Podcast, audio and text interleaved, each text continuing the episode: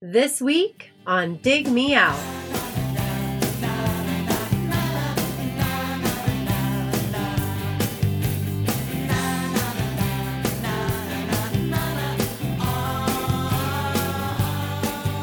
With your hosts, Jason Ziak and Tim Minichi. Jay, we're back this week. It seems like it's been a long time since we recorded, since we had a holiday break, and uh, we had doubled up before that. So I haven't talked to you in a while. And uh, did you have a good fourth? I did. Uh, I know Eric will be able to attest to this. People in, in Texas like to blow shit up, so it's always it's always eventful. uh, Fourth of July. Way too true.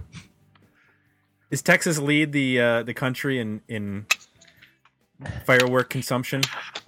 Uh, I mean, Wouldn't I surprise me. Just on my way home from work, I probably passed a dozen or more fire firework stands. Like basically, if you have a any kind of property in Texas, um, you just put a fireworks stand on it, and then you put your fireworks in storage all year, and then for the month up till Fourth of July, you, you set up your little stand and help people blow shit up. Excellent. Sounds like Florida. That and gun stores. Uh, it's probably very, very, very similar. It is certainly not like Ohio. I'll tell you that. Oh no, there's nothing. Com- that doesn't even compare. Ohio's. I, I, I I would say I guess it's like uh, I'm old enough to know. I guess uh, it's like Ohio in the '70s. okay. Like people riding in the back of pickup trucks and fireworks, and basically before there was regulations on anything. Right. For the damn government came in and ruined everything for everybody with their rules or something like that. Jay, we have a round table. We've already uh, mentioned that Eric is here. We also have uh, Joe Royland, two returning guests. They have uh, joined us previously, Mr. Grubbs and Mr. Roland. Ro- Royland. Roland. Um, It's all good. it's all good. Uh, and in this this particular episode, Jay is uh, it's kind of a one off. It's not one of our our scene episodes. It's not a genre episode. It's uh, falls under one of the uh, one offs that we've done a couple times. We're going to talk about second acts, and what I mean by that is we're going to talk about uh, artists who were in bands and struck out on their own, or maybe started a new band and uh, how they fared with their second act. You know, that's that's a really tough thing going back to all the way to the Beatles and the Stones and those sorts of bands. You know, what Lennon and McCartney and Ringo and Harrison had to do with their or what they did with their solo careers after the Beatles and then, you know, Mick and Keith have had solo records. Actually, Bill Wyman I guess has too.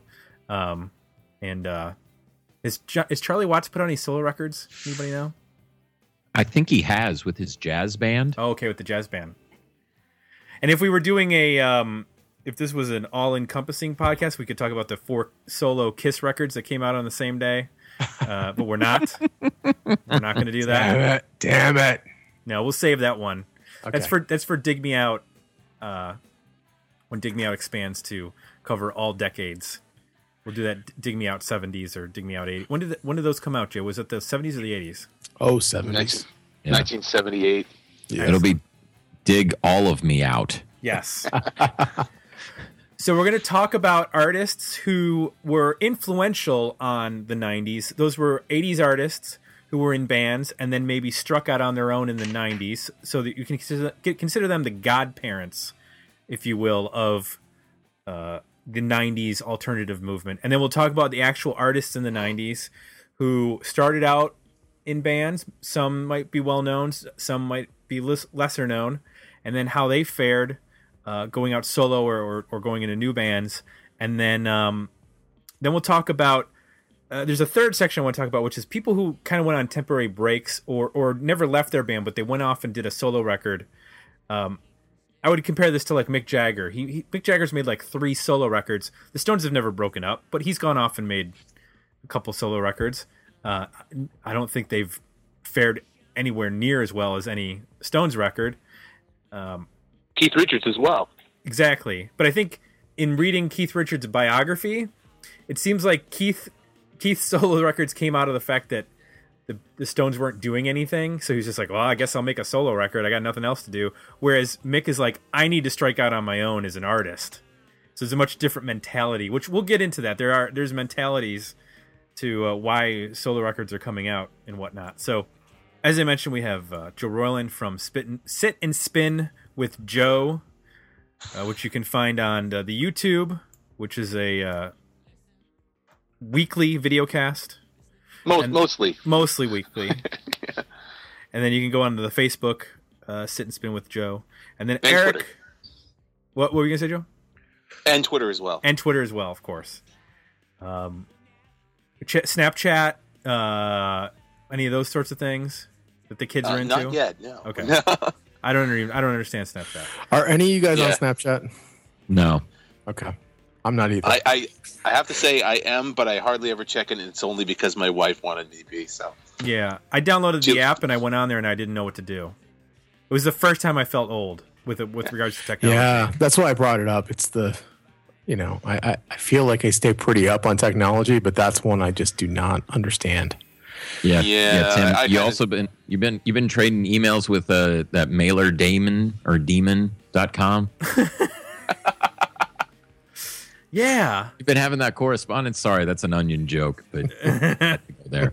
And then, of course, uh, you can find Eric over at uh, themeparkexperience.blogspot.org, where um, Dot com. dot com dot org. You're an, yes, you're a philan- philanthrop, phil- philanthropical.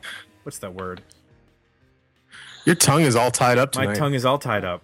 It's kind of. You of can awesome. also you can also go to just themeparkexperience.com and it goes straight to the oh, blog it does. spots. Okay, Yeah, perfect. Yeah, And, and, uh, you'll find your yeah. podcast there. Mhm, You'll mhm. find your book links with Yes. your multiple books. yes, your uh, writings and so such and so forth. Um, let's talk about the artists. Uh, let's start with the '80s because that's where a lot of the genesis of alternative music in the '90s starts with. Uh, a lot of important bands that made a huge impact.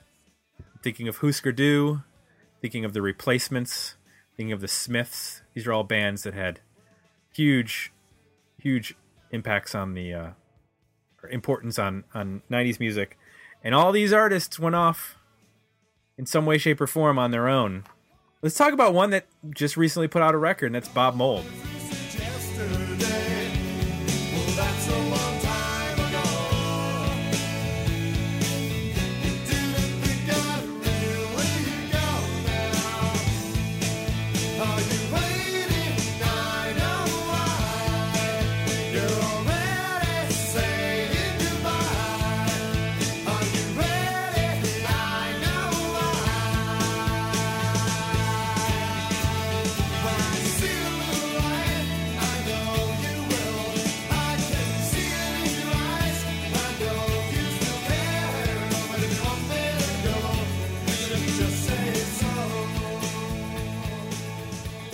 in Husker Du. Everybody knows who Husker Du is. I think if, Uh-huh. you listen to this podcast.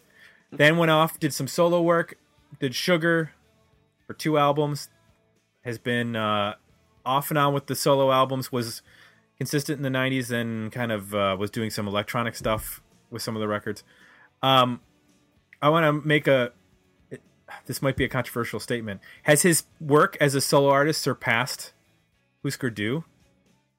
Can anybody can Ooh, anybody that- back that up?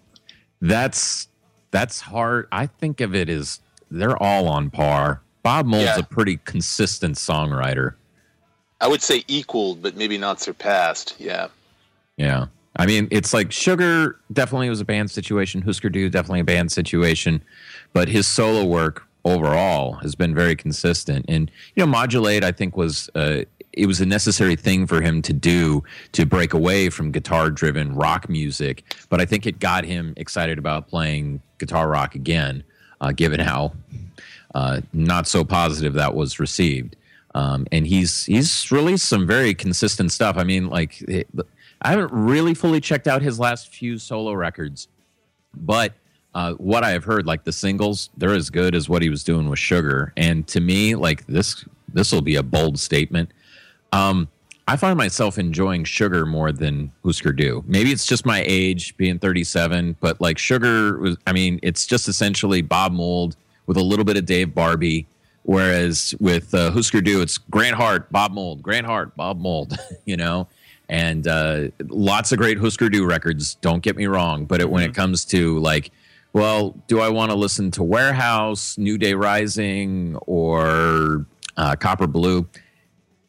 I would lean a little bit more towards Copper Blue and then listen to Warehouse and New Day Rising and that kind of stuff. So, but yeah, I mean, he's he's such a he found his niche very early in with Husker Du, and he's just continued to expand it. And people really respond to the lyrics and how he sings, and it's just the ferocity of his music. Even now, uh, is is a very positive thing. And I, I think that probably one of the things I have a trouble or I have a problem with is um, when I listen to the Husker Du stuff, the actual recordings to me are the, probably what hold it back more so Sure. than the songwriting.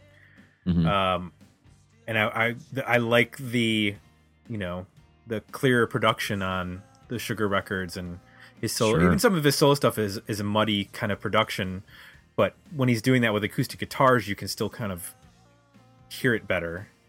Yeah. So, um, along the lines of uh, from the same city, basically, is uh, Paul Westerberg and the Replacements. Mhm. Um, now there's one where I'm, if if you're talking about the first Paul Westerberg solo record, 14 songs that came out, Yeah. I'd be like, oh, maybe he did surpass or at least equal to what he did. But I kind of feel like it's been diminishing returns with Paul since Really? that record. I liked Suicaine Gratification, but I liked probably half of it. I thought eventually was a, a real bore of a record. Really? Yeah. Yeah, That- I'm I'm a big fan of Eventually too myself. Yeah, eventually is like one of my favorite solo records that he's done. Really. I mean, no disrespect to the replacements, but it was just more of like, what if he worked with a, pro- a couple of different producers and just really fleshed things out and didn't sound like he was falling apart? I mean, like Love Untold, God, that's such a great song. Angels Walk. Uh, hey, even um, the song that he does with Tommy Stinson, it's like uh, my trumpet uh, trumpet clip. You know, that's a fun little party song. Um, Good Day, which is a tribute to Bob Stinson. You know, I mean, it's. Uh, I, I'm just saying, it's like I, I've been a big fan of eventually, but I understand that people are like, yeah, not not digging that record. what do you guys think about all the um like the the lo-fi like Folker and and uh, the 43 minute long you know single take Uh, record He's not a good drummer. Get him off the Yeah. drum set.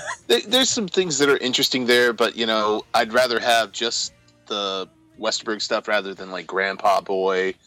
Uh, those those things kind of didn't necessarily the lo-fi stuff didn't work for me as much.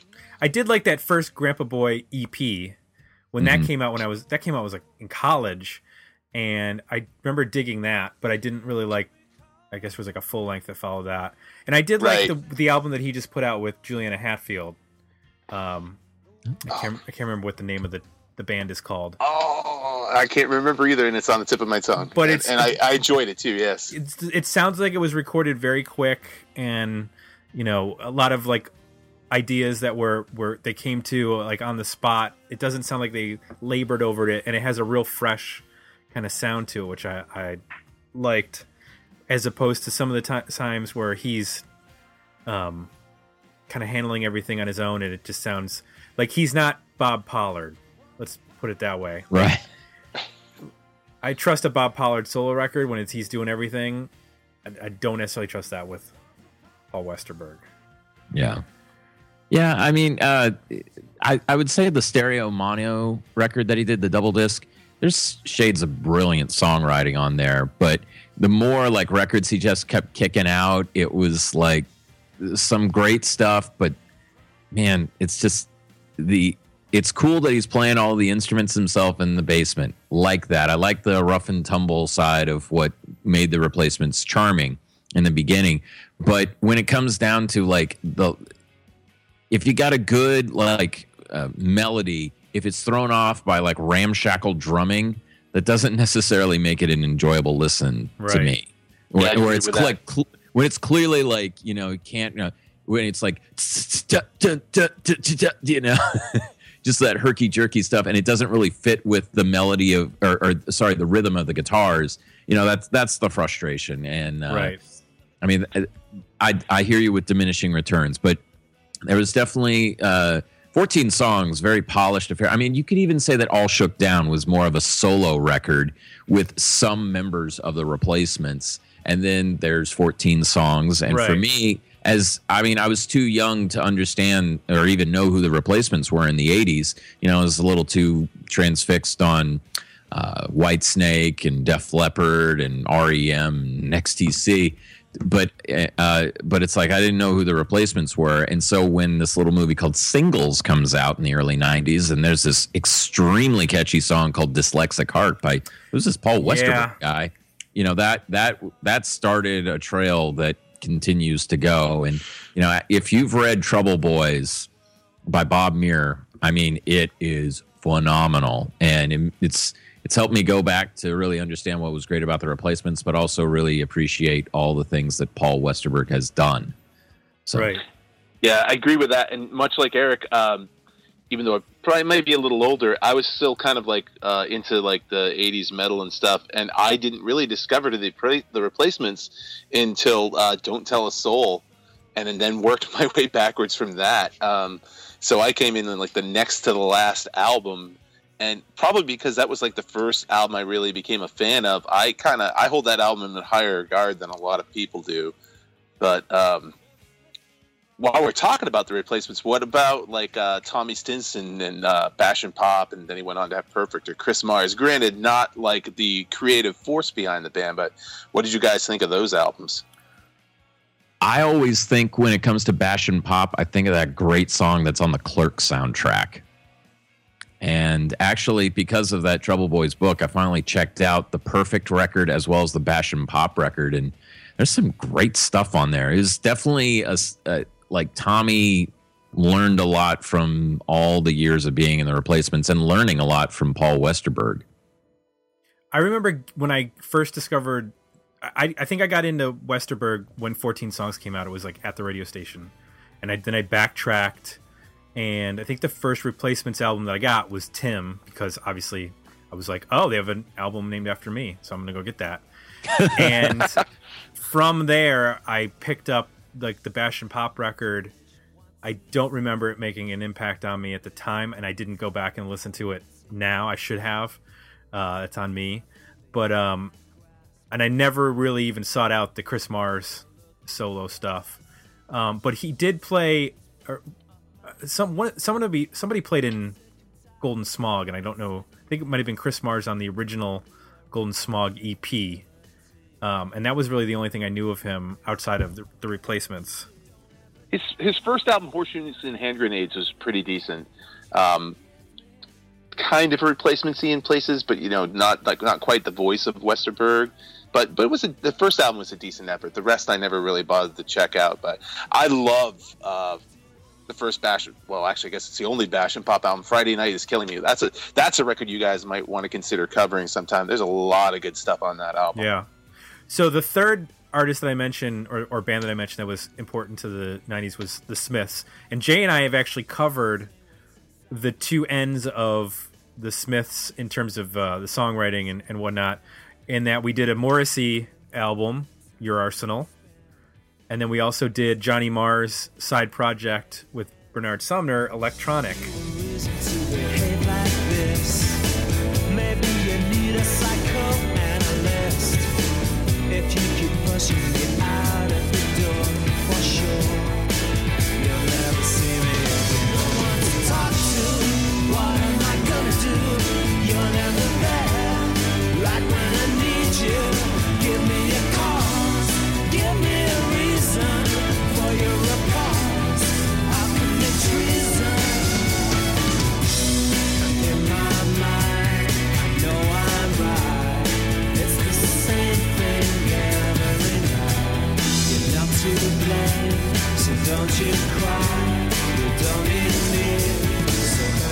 Jay, do you remember our opinions on both of those? Yeah, I think we both like we both like the Morrissey record. I think we were lukewarm on the electronic record, right? here actually what we said was we thought that the Morrissey record was better than it, your Arsenal was better than any Smiths record. There you go. So there's that. And he's had a, a long career. That was his third solo record after, I believe, the Smiths break up. So that was three albums into the the Morrissey uh, uh, solo career. And there's been many, many albums after that. And then Johnny Marr is, has made it. He made those two records with electronic, and he's also made solo records. And he's made a career also as a producer. He's worked with bands like uh, Modest Mouse, and then another band we reviewed um, back in the first season, Marion. He did their second record. So, what's everybody's opinions on? I mean, the Smiths are an iconic band. They made, you know, what some people consider like four kind of perfect albums. Um, where where does uh, the where the Smiths lie uh, in terms of the Morrissey Marr continuum? Has the has the uh, post career equaled the band career, or or is it uh, diminishing returns? What do you guys think? For me, oh, go ahead, Joe. Oh, no, you oh, no. Go ahead, Eric. You, you started. Go. Okay. My thing about Morrissey is that my introduction to him was the more you ignore me, the closer I get. Yep. And that was, I remember when uh, Vauxhall and I came out, and MTV just jumped right over it and was like, oh, Morrissey was the singer of the Smiths. I was like, who? Um, because never heard him, never heard of the Smiths. And, uh, you know, then my uncle was like, yeah, he wrote this song after the Smiths broke up. It's like, we hate it when our friends become successful. I'm like, hmm, okay. and then I hear that, oh, he's got this song, You're the One for Me, Fatty. And, and I was like, this guy's got kind of a interesting sense of humor. But like, the more you ignore me, the closer I get. I think that's a great introduction to Morrissey's style of songwriting. Um, I would say that he's he put out a lot of really good solo stuff. Um, but uh, I mean, it, it's it's hard to say. Like, is it better than the Smiths? Are the Smiths better? I, I, I don't know. It's it's like there's there's a different vibe when you have Johnny Marr just constantly playing these great little melodic leads with Morrissey, and but then like the bands that he had as a solo artist all throughout the '90s, late '80s uh, throughout the '90s were pretty solid. I mean, even stuff on South Park Grammar, uh, excuse me, Southpaw Grammar. You know, do your best and don't worry. Great, great stuff. And even the B sides record that he put out, my early burglary years. You know, some pretty consistent stuff. Uh, Johnny Marr, just kind of seeing what he's done here and there. I kind of checked out electronic.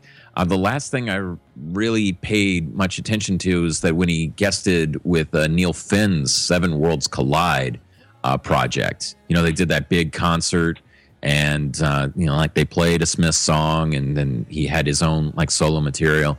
And, um, you know, I, I'm not the biggest fan of the Smiths. Uh, you know, unfortunately, this is definitely a bad situation where it's like, if I talk about the Smiths or the or Morrissey, it's like it's hard to talk about the music, but you also have to talk about the people that like love Morrissey, like he saved their lives, and Right. they have to refer to it in a very melodramatic way. I mean, hell, I mean, I remember saying in college, it's like, oh, heaven knows I'm miserable now. Hey, that's the soundtrack to my life. But I was joking about it. Um, but but but there are people. It's like that got me through high school.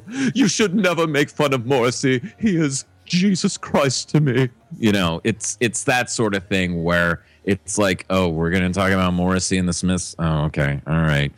I mean, it. I, I'm. I, I've mentioned it before, but there's that Sloan lyric. It's like I don't hate the band. I just hate their fans, or whatever that line is. Mm, Good one. anyway, that that's my thing about Morrissey.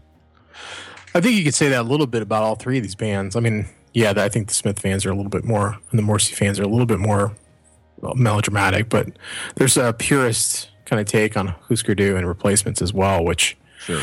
I think you guys, I think we're on the same page about probably getting more into the latter day. You know, Paul Westerberg from singles, Bob and Sugar is where I discovered that. Um, I didn't know the Smiths. I knew Johnny Marr from guitar magazines, and then I knew Morrissey from his solo work. So when I went back and revisited any any one of these bands, um, I always found it difficult to get into the early work.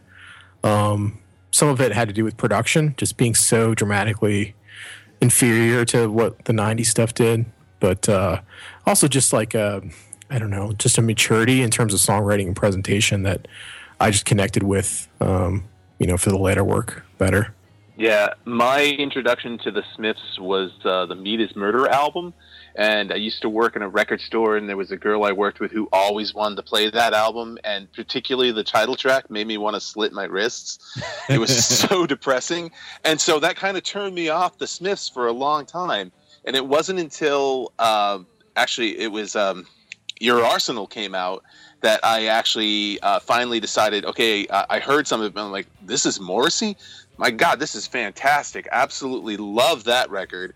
Kind of went back and did, looked, looked at some of his earlier records and then went back and re examined the Smiths and realized that they were a great singles band, but I can't really say their albums, for me personally, uh, did everything. But there's a lot of good individual songs.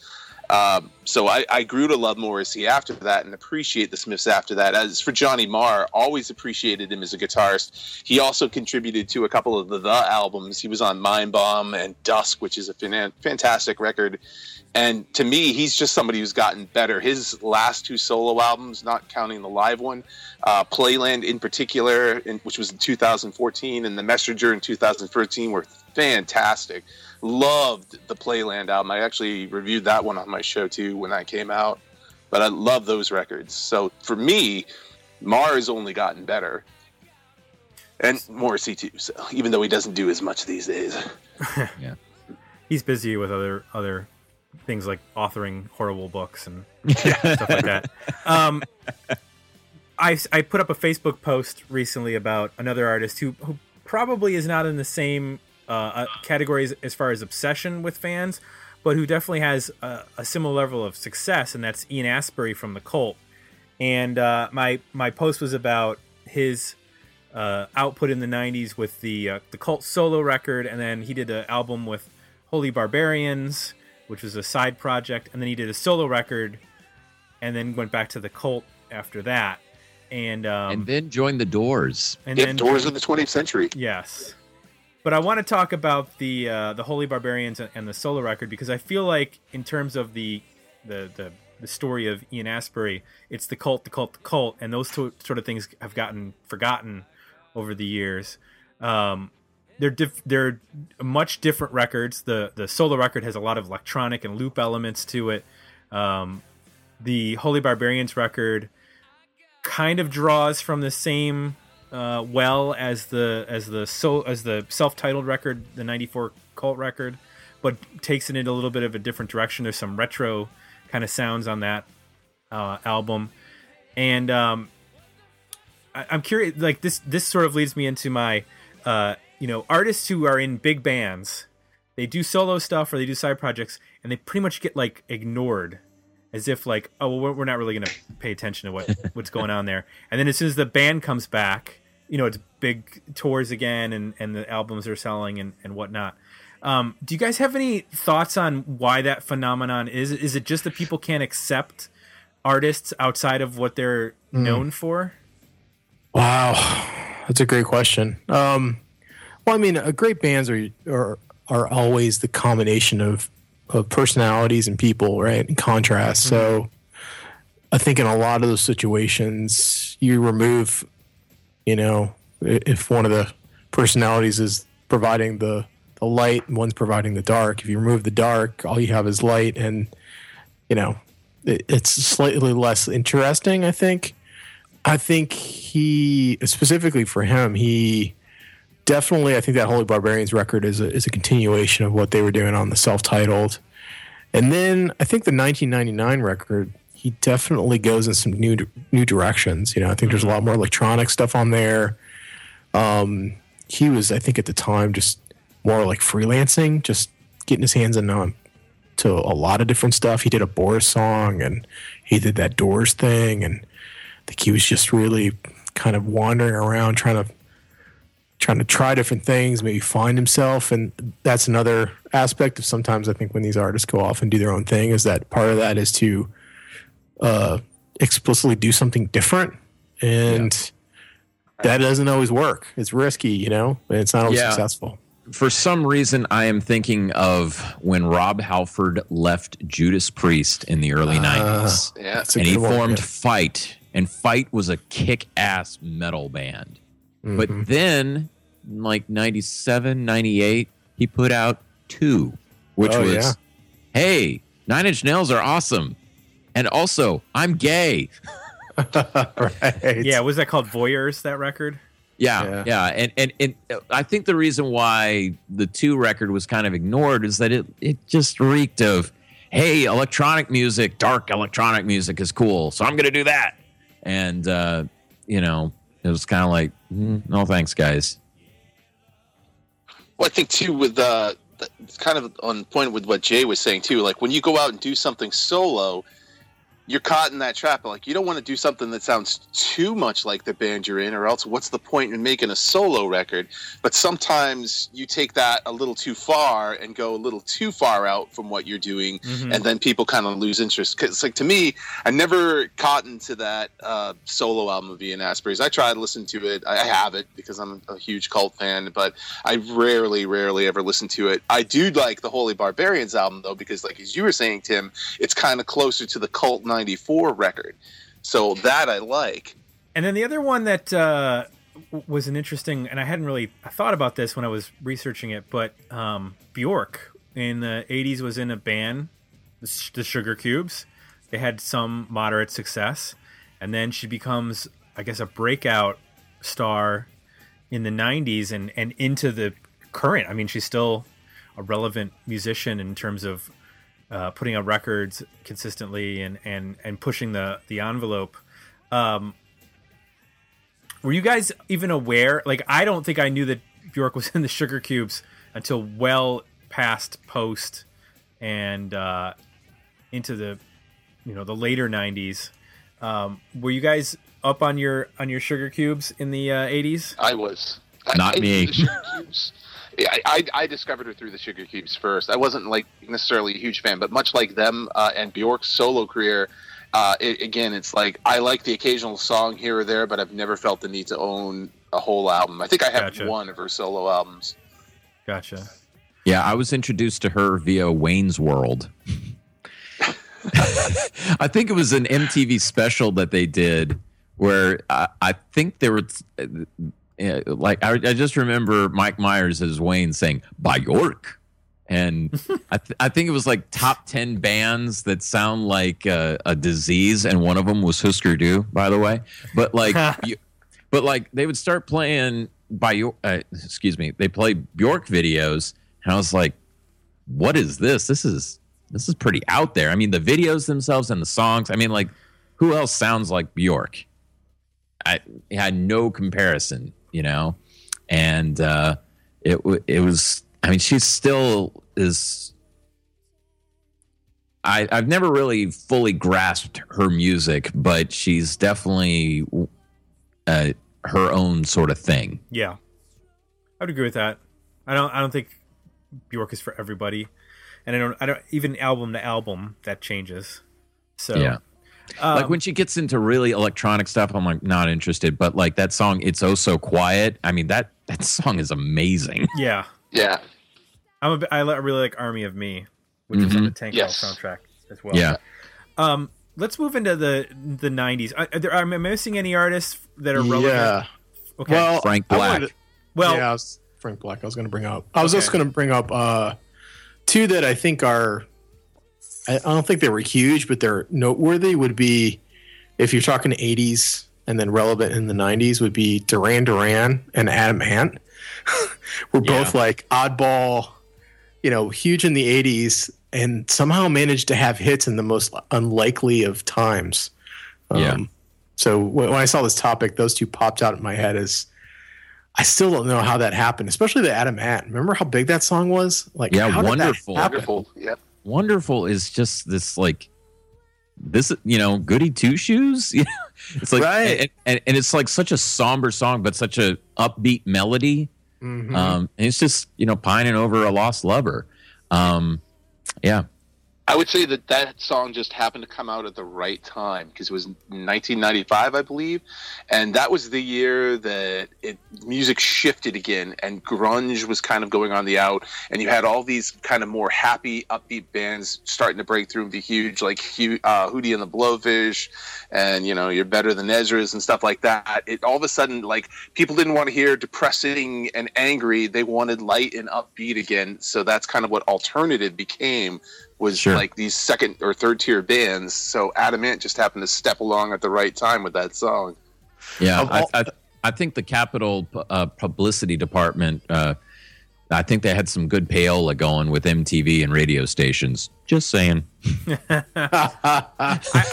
Oh, I, I, I had one other one too for your uh, thing there too. It's uh, Jane's Addiction started out in the late '80s, and then in the '90s you had Pornos for Pyro, Yep. and then by the early 2000s Perry Farrell was making solo albums, and Dave Navarro I think made one, and he was ah, God he was in some other band too. But I mean, Well, he was in Red Hot Chili good. Peppers. And Yeah. well, beside from the Chili Peppers, there was, was it called other like band deconstruction or something like that? Something I could. Well, there like was that. Honeymoon Stitch, I believe. Okay. Man, I'm getting really obscure here, and I'm not that big of a fan of Jane's Addiction. But I mean, it, it was like I I remember like the Duran Duran singles from the Wedding album being constantly on MTV, and that record overall, I I loved that back in the day. I mean, like their version of Femme Fatale, the the violent, uh, excuse me, violent femmes, the Velvet Underground song. And uh, I mean, even that song "Breath After Breath." I mean, good like album cuts. And then there's there was uh, of course "Ordinary World," "Come Undone," and even uh, all this information. Um, I'll say Yeah. on the uh, just quickly on the on the Pixies and Frank Black, and I, I would also include Kim Deal and and um, Kelley Deal with the Breeders. Yeah, Um, I, I feel like all of their immediate output, the first two Breeders records, the first two Frank Black solo records, are really good, and then it's been downhill. down. Like once he got into the Frank Black and the Catholics, I started losing interest. I understand what he was going for. Very quick recordings, very like, you know, uh, exploring like uh, different sounds and whatnot. With regards to there's some like almost like country and and and Memphis like stack style stuff going on in some of those records, and I just kind of he, he put out a lot of records, and I lost interest. yeah, it was just so much. I Yeah. do like that first record he did with the Catholics. I was like, this was all live. That band is well rehearsed. Yeah, Um, but yeah, I mean, eh, once again, I mean, it, uh, just to show you how like out of the loop I was as a as a kid in the '80s, and then in the '90s, having to play all this catch up. You know, hearing about well Frank Black from the Pixies. I was like, who are the Pixies? And it's like, Right. well, Nirvana really likes them. Oh, okay, all right. And remember seeing the Los Angeles video on uh, Beavis and Butthead.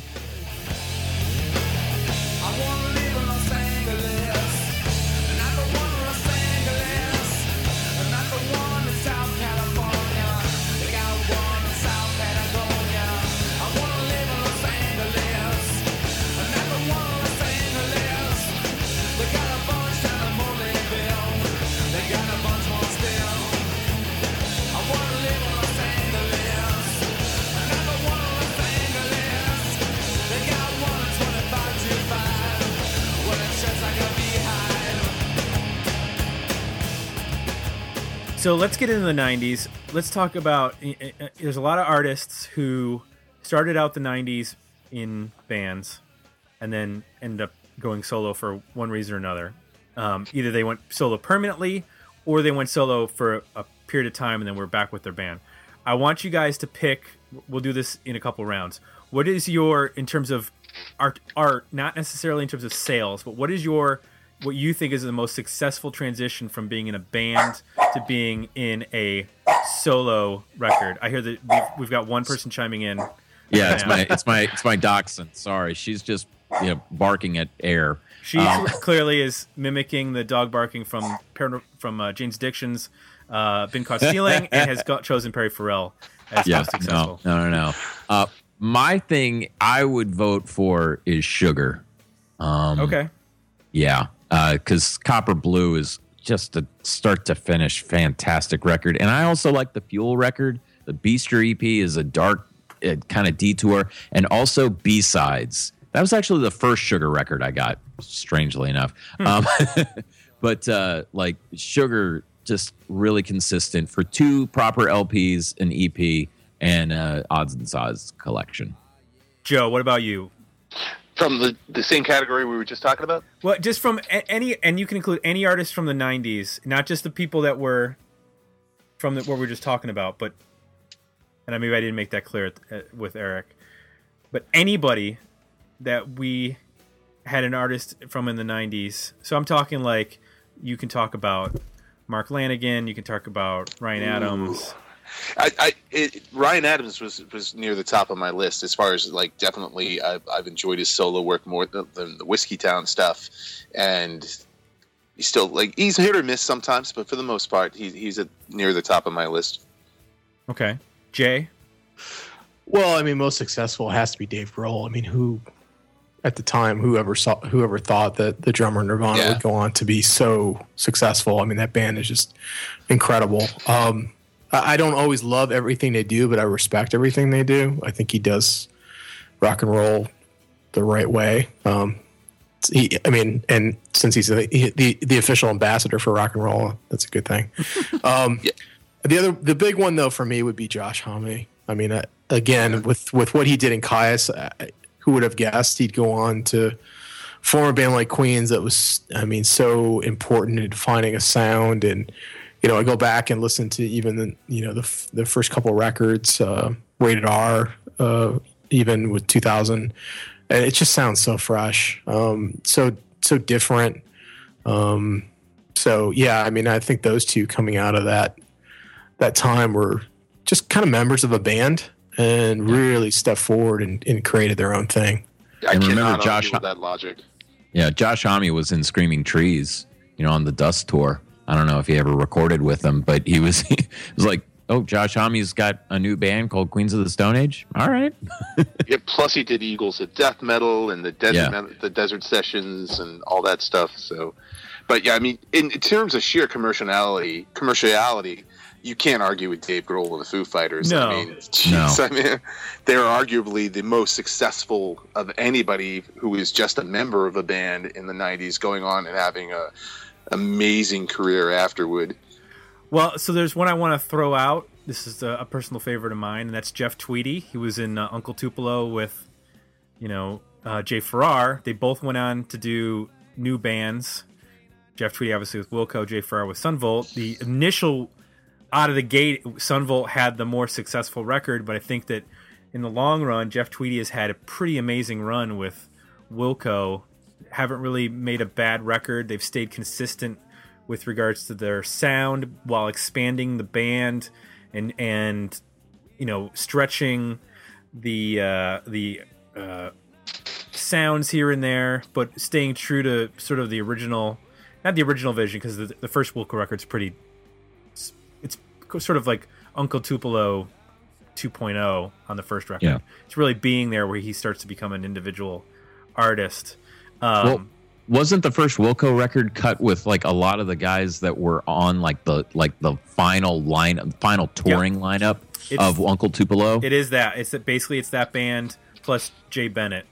yeah, Yeah, and speaking of Jay Bennett, there's a guy who uh, started out in Titanic Love Affair and then moved on to Wilco. Yep. and that that's a great album too. The first Titanic Love Affair album is uh, so good, and he also you- played with Tommy Keene, Yep. one of the greatest pop uh, power pop songwriters still alive and kicking, still putting out great stuff. So let's go to the let's go to the flip side of this. Um, tell me about an artist who has gone solo. And again, this could be anybody from the '90s, that any artist, and they and you can talk about stuff that they've done in the 2000s. We're just talking about in, they existed in the in the '90s. That you were like, oh, they're putting out a solo record. I'm really excited to hear this. And then you got it, and you were like, oh, this is not good. let's let's let's go with Joe first. Joe. Oh, um, I I can initially say it was the Scott Weiland album from Stone Temple Pilots. Although I've grown to like it, when I first like the first single I you know the the first song he had up it was uh Lady Your Roof Brings Me Down which was on the Great Expectations soundtrack and that was good but then the rest of the album it's like oh he's trying to be David Bowie and I don't know if I like all of this but it, it did eventually grow on me And, and he had that second one. I think it was called Happy in Galoshes. yeah which is, is again it's it's got some good songs but then there's a lot of filler on it too It seems like he is an artist that needs a band that's pushing Yeah. him and or he did, Right. I should say. because Velvet Revolver very successful. Right. But you know, same thing happened with the other guys in the band. The Talk Show album came out, which was essentially Stone Temple Pilots with a, a different singer. Didn't go anywhere. It was still a decent record. And then the DeLeo brothers tried again with Richard Patrick from Filter and Army of Anyone, and again, decent album. Didn't go anywhere. It was like it was just like the four members who made up Stone Temple Pilots were like, y- you know, they were the great taste that tasted great together. Nobody really seemed as interested in any of the other real projects they did on their own. Right. But those four guys together as Stone Temple Pilots just had all the right ingredients to just make people interested. Eric, something that did not work for you as a, as a solo venture. I would say Chris Cornell. Um, that first solo record that he did, uh, Euphoria Morning, pretty good. But after that, I mean, we're talking more in like the 2000s, Right. but uh, not really interested. I mean, when it gets to the Scream record that he did with Timbaland, oh god, that was terrible. which is like you know so like what the hell i mean i appreciate when artists like try to do something new and fresh but like coming off of like a, a solo acoustic record that he did where he even covered billie jean. Yep. i mean it it's not really up up my alley. And uh you know soundgarden was a band that i really liked especially with super unknown and down on the upside. That's such a great record. Um but i don't know. I, I it, it chris cornell just as far as solo stuff i'm i, I try to run away from that stuff that said uh, I've seen some footage of him playing in Manchester earlier this year where he, I think he took the lyrics from Metallica's One, but the music from U2's One and combined it as its own song. And it sounded great. So uh, like a live mashup. Yeah, a live mashup. Okay. That's odd. Yeah. his most recent record is actually pretty decent too. Okay. I haven't heard it yet. I think And he uh, oh go ahead. I was gonna say I think the the thing that he he was great on that one song that he contributed to the single soundtrack, uh, Sunshine. Oh, seasons. or seasons. Seasons. Yeah. And Yeah. it was kind of like, oh, I can't wait to see what this is going to be like when you you mentioned Euphoria Morning, and it's like, yeah, And it doesn't That's really. another one. Another one too. He had a solo track called "Sun Shower" on the again on the Great Expectations soundtrack. That phenomenal song, but then you hear the other albums and they just don't quite hold up as well. no, Um, but he also last year or so he did a live concert. They did release it on a CD and an album, very limited. But he filled he did sort of a um, Mad Season reunion with uh, Mike McCready and, and Barrett Martin, and uh, he basically filled in for Layne Staley. And that if you you can see that show I think online, and that album was really well done too. Jay, what's your pick for underwhelming? Well, I want to chime in on the Chris Cornell just in the fact that I mean, is there a a more talented guy who's made more average material? um, I think that's what's most frustrating with him is he can be so incredible, and then uh, some of the solo stuff is just so pedestrian and and not well done. It's disappointing.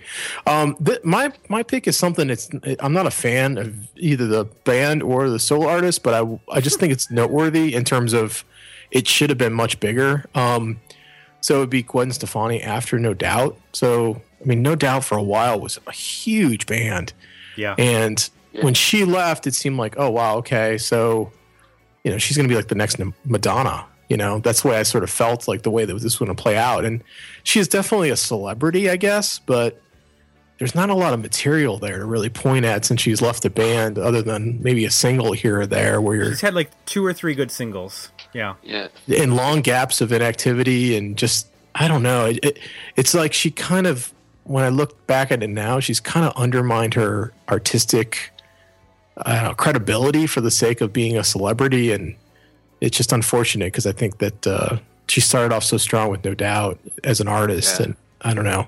That last No Doubt comeback album was terrible Yeah. too, uh, and her new solo album not selling at all.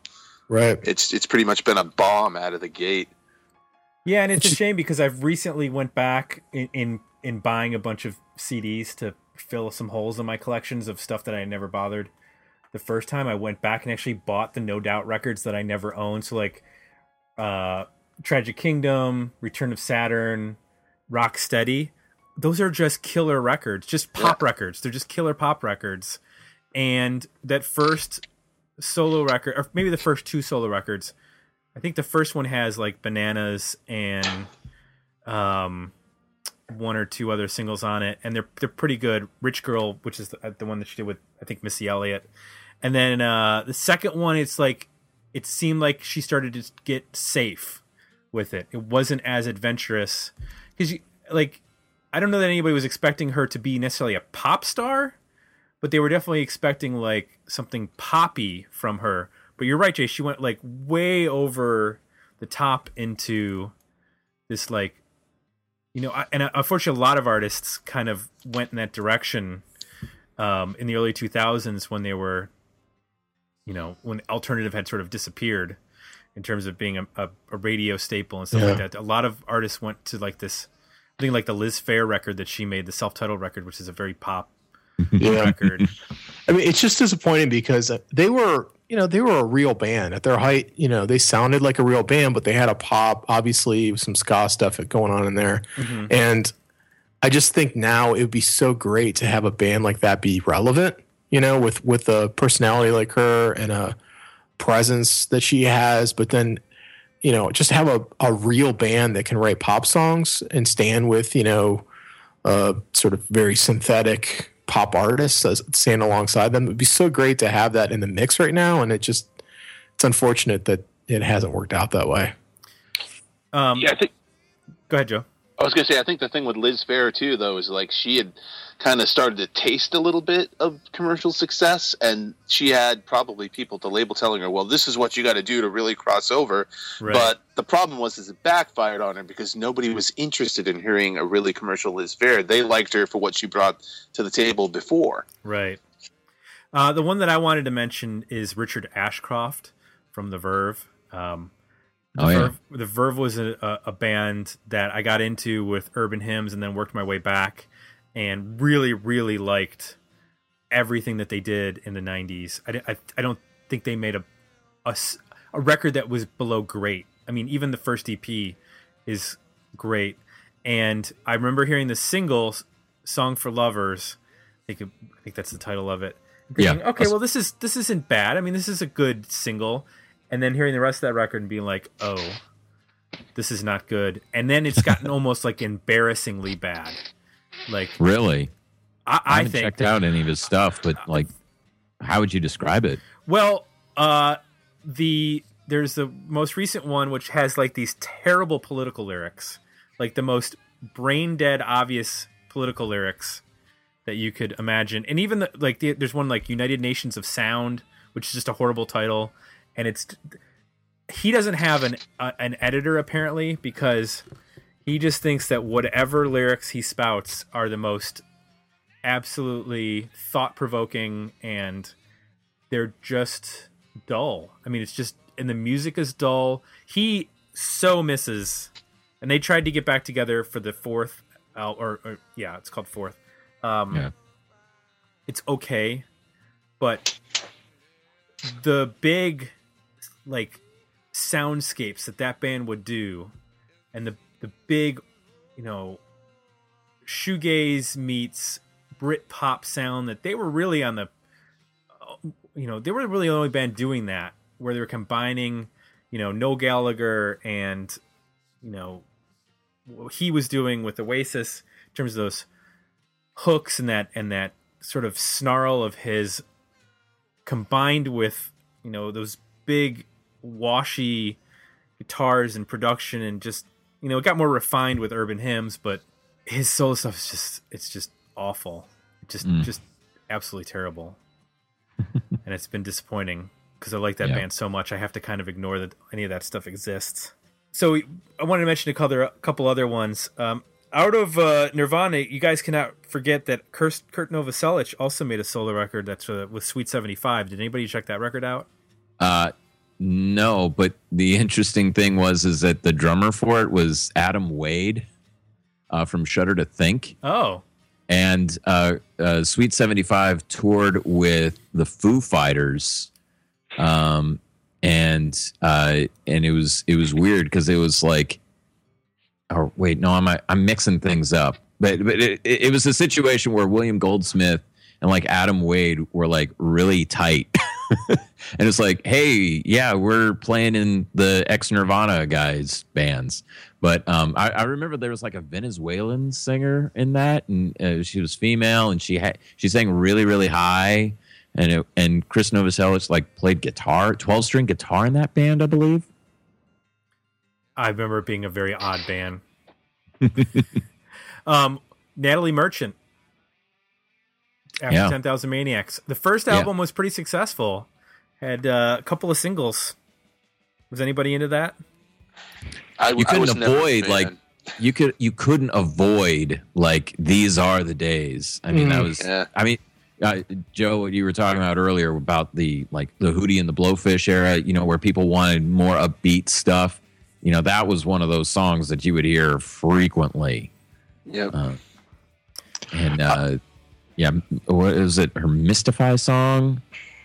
I, I just remember w- this one Natalie Merchant song that was Carnival? just- yes, that was used on a display for a surround sound system at the Best Buy I worked at, and just hearing that intro, I mean, hundreds of times. Your personal Michael McDonald DVD. was gonna say. Were you gonna Yamo kill yourself? yeah well it was it was not as bad as those hearing uh, my heart will go on like constantly for a year and a half so Oh god.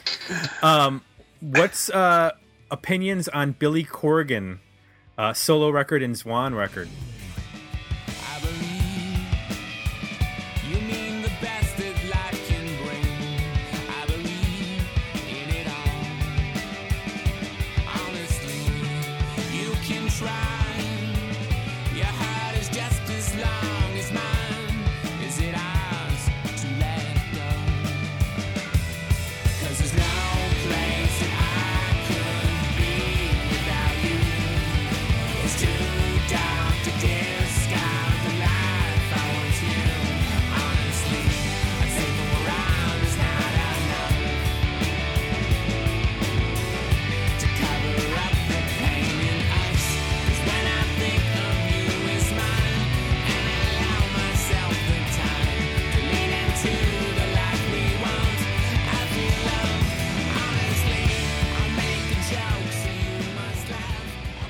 Zwan record is great. Yep. Yes. Yeah. because it was like what if you took the smashing pumpkins and had them play more in a major key than in a minor key?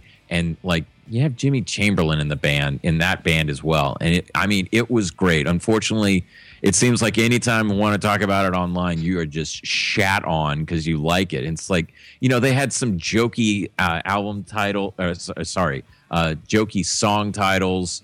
Um, but uh, like it, it, that was a really good, consistently awesome rock record.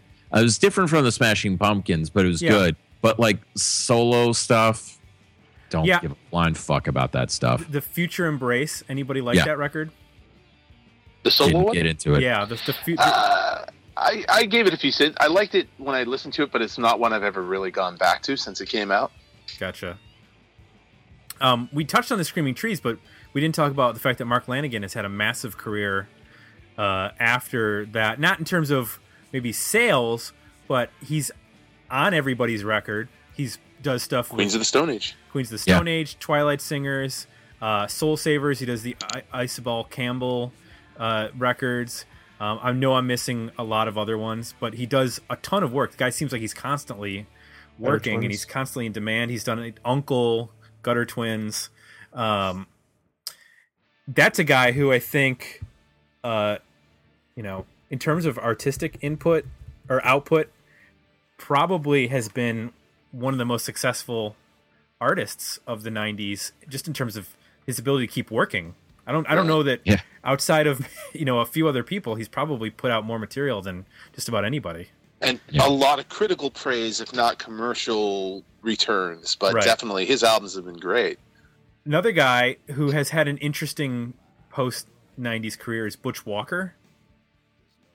Uh, Oh he was in- yeah, he was yeah. in South From Gang. Marvelous Three. Well, yeah. it was in South Yep. Gang. Uh, South Gang that. in the '80s. yeah, uh, a, a an attempted uh, '80s hair metal band, and then Marvelous Three, which had a, a one-hit wonder status with Freak of the Week, and then uh, has gone on to be a huge pop producer, working Yeah. with uh, a number of songwriter. artists and songwriter. And then he's also had his own solo career where he's put out solo records every couple of years. Um, those have been I've kind of dipped into those every once in a while and, and checked them out. Um, well, I think he's a, a really strong songwriter. I don't necessarily find them compelling to go back to a lot. I don't know if you guys have checked them out. Yeah. If you have that sort of same opinion. I I always hear like, "Oh, his new album is fantastic. You should check it out." And then I check it out, and I'm like, "Eh, it's okay." Although, admittedly, I have not checked out his most recent record, but he co-produced and co-wrote a couple of songs on uh, Brian Fallon from the Gaslight Anthem solo album, and Fallon was raving about how great his new Butch Walker's new solo album is. So that kind of made me want to check it out. I just haven't gotten around to it yet. yeah. Yeah, I'm in the same Along- boat as Joe. I, I, Yeah.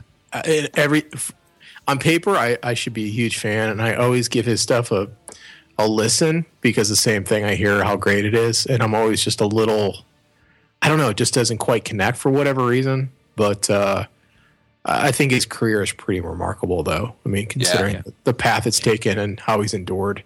Yeah, Uh, that song "Synthesizers" is really catchy. Yeah, he can definitely write a hook. I think there's Oh, something yeah. about like his songs are, I don't, they're a little too on the nose maybe for me. I, I I'm not quite sure what it is, but he certainly can write a hook. And, Yeah. and sometimes it's kind of like one of those things where, like, you have an artist like that who, for whatever reason, uh, can't seem to really break through on their own, but like they have that magic touch with everybody else. Somebody like uh, maybe even sort of close, but not quite there would be like Dan Wilson from Semisonic. Guys had huge success, like co-writing songs for other people, like the Dixie Chicks and Adele, and you'll find his name on a lot of other people's records. He's even co-wrote a couple of songs on the new Nada Surf album. But you know, when he puts out solo albums of his own, you can't sell them to save his life, even though they're decent records. Right. Yeah. Uh, along those lines, did you ever think when you would hear Four Non Blondes is What's Up in 1993, 94, that, that you're like, oh, the singer of this band is going to co write some of the biggest pop songs in the last 15 years? No, never would have thought that Linda Perry would be that, but she is, you know? I Yeah, mean, that's and, crazy. And, and she would draft Kellii Scott to play in her Yeah. band. yes, Kellii Scott from Failure. Excellent drummer. Which can lead us to uh, Ken Andrews and his solo uh, Yeah. work with On. The two two On records, and then he did a Yeah. solo album, um, Secrets of the Satellites, which And uh, Year of the Rabbit. and the Year of the Rabbit. A lot Oh, of yes. solo stuff. Um, again, I think all solid and interesting in their own ways, but the not having the push and pull with Greg Edwards as the other songwriter and not having the drums of Kellii Scott. Um, although Tim Dow has a is a good drummer in Year of the Rabbit, um, guy who played with uh, Shiner. Yeah. Um, I, you know, there's something about those three guys together that Right. make that's special. It, again, it's the uh, sum of the parts is is better than the individual pieces. Right. And Ken's also done like the same thing with uh, Butch yeah. Walker, gone on and been a huge uh, producer for other people and co-written, you know, written or co-written songs. So he falls into that Yep. too. Who am I forgetting? What's can you guys each name or, or I don't know. I don't want to put anybody on the spot, but is there anybody who had a solo career post uh, their '90s career that you think has either you know done well or, or exceeded what they did? Um, I can think of one, but it actually started in the 90s. Uh, a, a guy named Mark Everett, who started out the early 90s as a man called E, did two great records under that name, and then formed the Eels in the mid to late 90s and has gone on to have success with that band since. Oh, that's right. I hadn't thought about that. Uh, let me throw one out at you, Mike Doughty, post Soul Coughing. Uh, good one. He's had Yeah. quite a, quite a bit of uh, success. I think a lot of that thanks to um, uh, he got on Dave Matthews' label and got to tour with him right when he became a solo artist, I believe. So hmm put him in front of a Um, lot of people.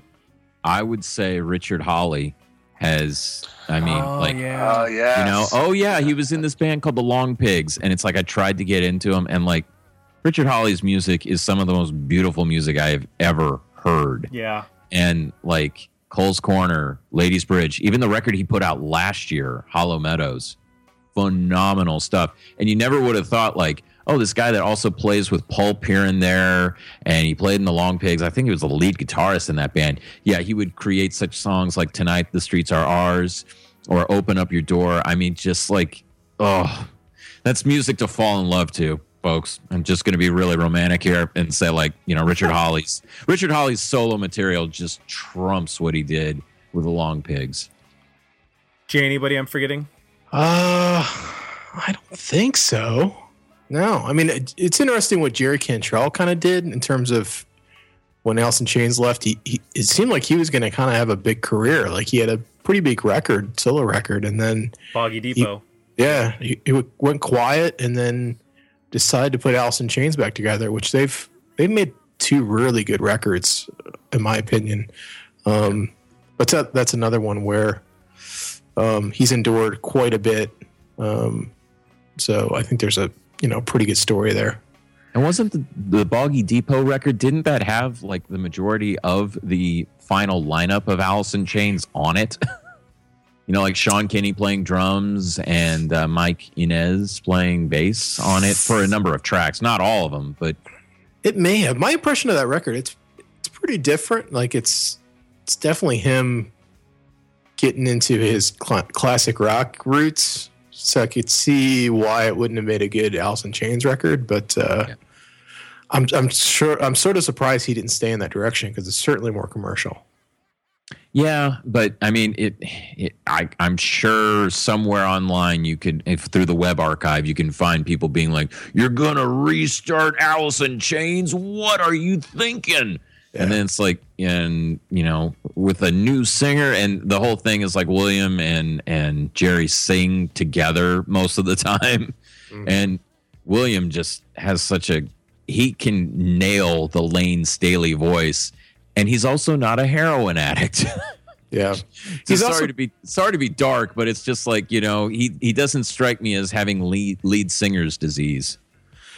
yeah. He what I like about them now is that he he nails all the parts, but he's still his own person, which is Yeah. hard to pull off. When you see him live, like he, I don't know, he just has his own presence, and I think brings his own thing to the band. But they can play all the old material and sound dead on, and also you know write material in the vein of the band. So I just occurred to me that the the two big Britpop bands, Blur and Oasis. yeah, You know, Yep. Damon Albarn's been doing. He did a solo record. He's done stuff with uh, Gorillaz. He's done stuff with the Good and the Bad and the Queen. Uh, and then obviously Noel Gallagher has had uh, the High Flying Birds, and Liam Gallagher did the Beady Eye, two two Beady Eye records. Um, I think of of all those guys, m- maybe Noel Gallagher has been the most successful as a solo artist in terms of um, I guess being consistent. Although the Gorilla records have been really huge, but a lot of that is about the collaboration that goes on with those records. Um, there's a lot of guest artists and and whatnot. I almost think of those as like supergroup albums in a lot of ways. it is it is uh, kind of crazy to think that um, Oasis doesn't exist, and that band was so huge, and really, I mean, I, I think all it. I mean, has it commercially has that stuff done anything? Those two Beady Eye and Flying Birds. The first Beady Eye album did okay. The second one originally only got released in Japan and didn't come out in the U.S. until like a year later and didn't do a thing. Um, with the first Beady Eye album, I found it was like all flash and no substance. But the Noel Gallagher albums have done okay, and I love those records. I mean, if to me, I mean, as much as I liked Oasis, if Noel just keeps doing them, I'll be just as happy. Yeah, I hear more about Noel Gallagher these days uh, being very involved with Manchester City, his home football club, and uh, which is also my football club because I'm a glory hunting, uh, you know, uh, fan. Just kidding. Uh, but I, I hear more about him, and but he's he's still doing tours, and like he played the Majestic Theater here in Dallas, and it was a very well attended show, and Majestic Theater can hold a couple of thousand people. And I, I think the majority of the people that go to those shows is like, oh, he's to play "Don't Look Back in Anger" and "Wonderwall" and some of the Oasis songs, and we'll just kind of put up with the the solo material because it's essentially a solo band with you know backing musicians. Right. And, and uh, Paul Weller, not Paul Weller, um, Johnny Marr actually contributed to that. I was thinking about something else with Paul Weller. Actually, uh, interestingly enough, um, Noel Gallagher and Paul Weller collaborated a song on the new Monkees album. That's right. Gotten uh, like a lot of people, like Rivers Cuomo does a song on the out, wrote a song for the record. Andy Partridge wrote technically two. One's a B side, and uh, Ben Gibbard from Death Cab for Cutie, and they're all great. Amazingly Yeah. enough. Yeah. Um. Hey guys, uh, just gonna throw something out out there. This this I think this does fit into it along the lines of everything that we've been talking about. But did any of y'all check out the Bernard, the Bernard Butler solo records after he left Suede? Yes. 'Cause Yes. that- Yeah. that People Move On record is fucking awesome. Yeah, this first record's really good. The second record, not so much. Yeah, Friends and Lovers, which is more of like a hey, psychedelic rock guys, but like, you know, people move on. Just the title track, you just know, not alone. Oh, and like he didn't realize he was such a good singer as well. And you know, he's gone on to be a producer, and he did that one-off record with uh, with uh, Brett Anderson, The Tears. Yep. But he's continued to just be like a producer. And um, so, I mean, I, I just wanted to throw that out there, get a good mention of Bernard Butler. I think we have covered our our second acts. We've we've hit on what we liked, what we didn't like. We've kind of gotten into maybe why second acts don't always work out, why solo records don't always uh, connect with the public, and we've uh, looked at some artists who maybe have haven't had the biggest success in terms of sales, but have had successful careers nonetheless. Um, I want to thank our guests for this particular episode from themeparkexperience.com, Do You Know Who You Are podcast, post, and many other things that you should go check out, Mr. Eric Grubbs. Thanks for having me, guys. Thank you for. Uh, what is this like your 47th appearance 48th I think this is like my fourth or fifth. Okay. And then, of course, um, from S- Sit and Spin with Joe, the video cast, which you can find on YouTube. And then you can follow along on uh, Facebook and Twitter. Joe Royland. Thanks for coming back, Joe. Oh, thanks for having me again. I, I had Eric at like ten, I think, more than five. They're always good shows when he's on. He's approaching the Alec Baldwin, Steve Martin level. Yes. Of, uh, of, uh, but uh, always happy to be here when I can. Awesome. And we want to thank our listeners. We want to remind them they can go to Patreon and become a subscriber at either $1 a month or 250 a month. 250 gets you a review after 12 months and both levels give you access to bonus material which this show will provide as well as future shows and you can check out previous bonus material from past episodes and bonus uh, content like previews of upcoming episodes and whatnot. And if you like what you heard, please consider leaving us some positive feedback over at iTunes. For Jay, I'm Tim. We're out. We'll be back next week with another episode. Dig me out. Thanks for listening. You can support the podcast by becoming a Patreon subscriber at patreon.com backslash dig me out or requesting a review for the 2016 season at our Request a Review page at digmeoutpodcast.com.